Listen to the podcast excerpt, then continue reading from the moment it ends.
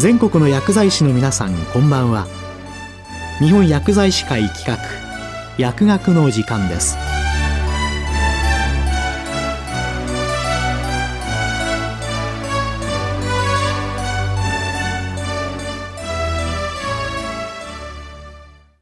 今日は日薬アワー第8次医療計画について。日本薬剤師会常務理事荻野光一さんにお話いただきます。え日本薬剤師会常務理事の荻野です。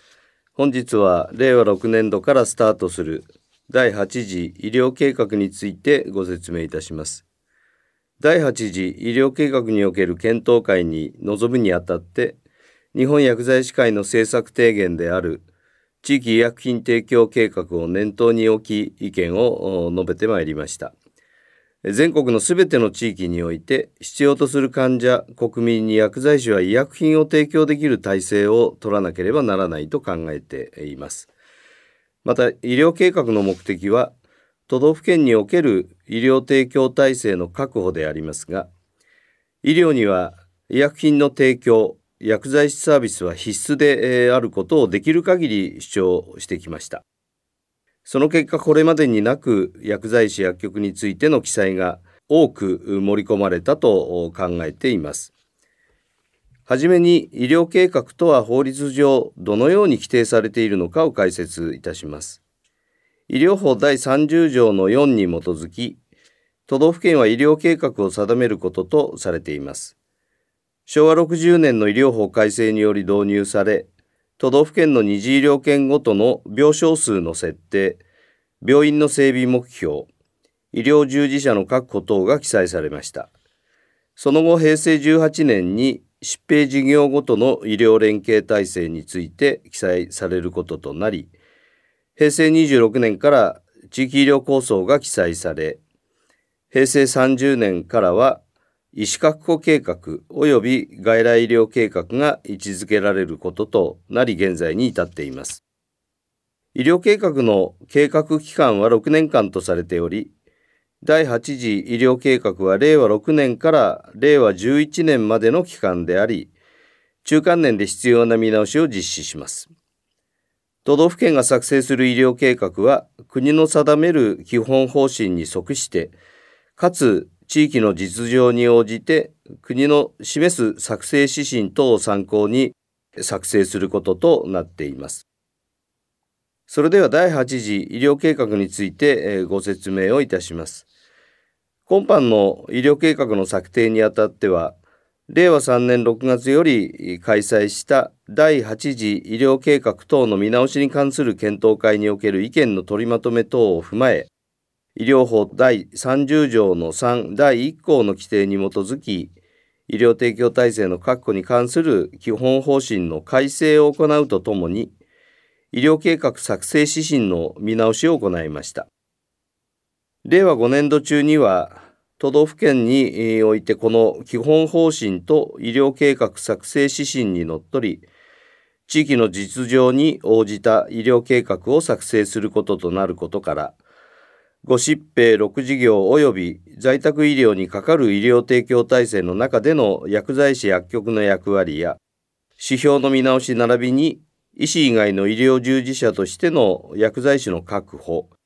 災害薬事コーディネーターの設置等を含めて都道府県の薬務主管化及び医療政策主管化が十分連携を取りながら医療計画に反映することが重要としています。ここからは薬剤師薬局に関する主な内容について見ていきます。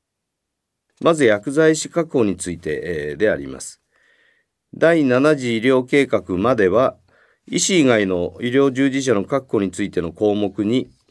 薬剤師については資質の向上のみで薬剤師確保の記載はありませんでした。直近の国の薬剤師受給調査でも将来的には薬剤師は過剰になるとの結果が示されましたが、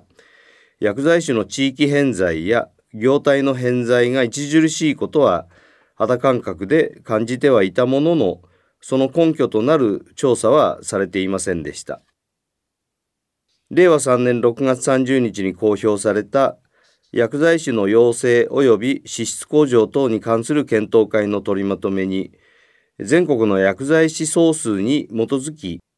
薬剤師の養成数を考えるとともに、薬剤師の従事先には業態の偏在や地域偏在があり、偏在を解消するための薬剤師確保の取り組みが必要である。特に病院薬剤師の確保は喫緊の課題である。医療計画における医療従事者の確保の取り組み、地域医療介護総合確保基金の活用や、自治体の予算による就職説明会への参加、就業支援、復職支援、奨学金の補助などの取り組みのほか、実務実習において学生の出身地で実習を受けるふるさと実習の取り組みなどが実施されているが、取り組みの実態を調査するとともに、重要の地域差を踏まえ、これらの取り組みのさらなる充実も含め、地域の実情に応じた効果的な取り組みを検討するべきである、とされました。これを受けて、第8次医療計画等に関する検討会で議論した結果、医師以外の医療従事者の確保の中で、初めて薬剤師の確保の記載が盛り込まれました。都道府県において医療計画に薬剤師確保計画が示されることを期待しています。次に災害時における医療についてです。令和4年7月22日付で厚労省大臣官房厚生課課長ほか連盟通知が発出され、災害時の保健医療調整本部について福祉分野の重要性を踏まえ、保健医療福祉調整本部とし、合わせて保健医療福祉調整本部の構成員として災害薬事コーディネーターが新たに明記をされました。本検討会では6事業の一つである災害医療の議論の中で同連盟通知を踏まえて災害薬事コーディネーターの設置を医療計画にも盛り込むべきと主張した結果取りまとめに記載されました。なおその後発出された課長通知には、都道府県において任命された薬剤師であると明記をされています。このことを踏まえて、医療計画に新たに追加するとともに、災害薬事コーディネーターの研修事業等を実施して、その要請及びその能力向上を一層進めていく必要があると日本薬剤師会は考えています。次に在宅医療についてです。すでに高齢社会になったことから入院患者数はしばらく横ばいで推移する一方で外来患者数は全国の多くの二次医療圏でそのピークを過ぎて減少傾向を示しています。他方で在宅医療を受ける患者数は2035年から2040年にそのピークを迎える二次医療圏が体操を占めると予測されています。また生産年齢人口は2025年以降さらに減少が加速されることから在宅医療の医療体制を維持確保することは重要な課題となっています。医療提供体制を確保するには薬剤師による医薬品提供体制確保が医療の完結の観点から欠かせないことは在宅医療においても同様であり薬剤師の果たすべき役割は重要であると考えます。また薬剤師に求められた役割で重要とされた内容については指標例として見直されています。この指標例では麻薬調剤、無菌製剤の調剤、小児の訪問薬剤管理指導についてこれまで薬局数のみであったものが患者数を新たに指標例として盛り込んでいます。また24時間対応可能な薬局数についても新たな指標例としました。都道府県では医療計画にストラクチャー及びプロセスの指標例として漏れのないように記載されるようにしていただきたい。指標例として医療計画に盛り込まれると都道府県においてその数値を集計することとなりますが数値目標に遠く及ばない場合には指標例から削除される場合も想定されることから都道府県薬剤師会においてもその体制の構築についてさらに進める方向で検討いただきたいと思います。次に6事業目の新興感染症についてです。第8次医療計画からこれまで5疾病5事業であったところ、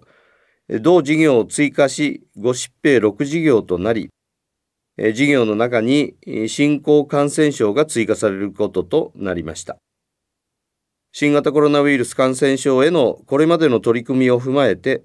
新型コロナウイルスに限らず新たなウイルスや最高感染症による感染拡大を想定して都道府県ではその体制を整えることを求める内容となっています。昨年12月の感染症法一部改正において、都道府県で作成する予防計画の変更内容とも整合性を取ることとされています。予防計画の概略ですが、第2種協定締結医療機関として、都道府県と協定を締結した薬局が感染拡大時に医薬品提供の役割を担うこととし、薬局数は新型コロナウイルス感染症の対応にあたった厚労省がリスト掲載した実績薬局数を最大値として目標とすることとなる予定です。終わりにあたってでありますけれども、第8次医療計画の概要を述べてまいりました。外来医療、在宅医療において薬局は何ができるのか、何が求められているのかを考える機会であったと思っています。医薬品は医療においては必要不可欠のものであり、薬剤師は医薬品に責任を持って提供する責務があります。医療法で位置づけられている医療提供施設としての薬局、医療の担い手としての薬剤師がさらに医療提供体制の中で必要とされ、役割を明確にするためにも、今回の第8次医療計画の作成は大変重要なものであることをご理解いただくことを期待をしております。ありがとうございました。今日は日薬アワー第8次医療計画について、日本薬剤師会常務理事、荻野光一さんにお話いただきました。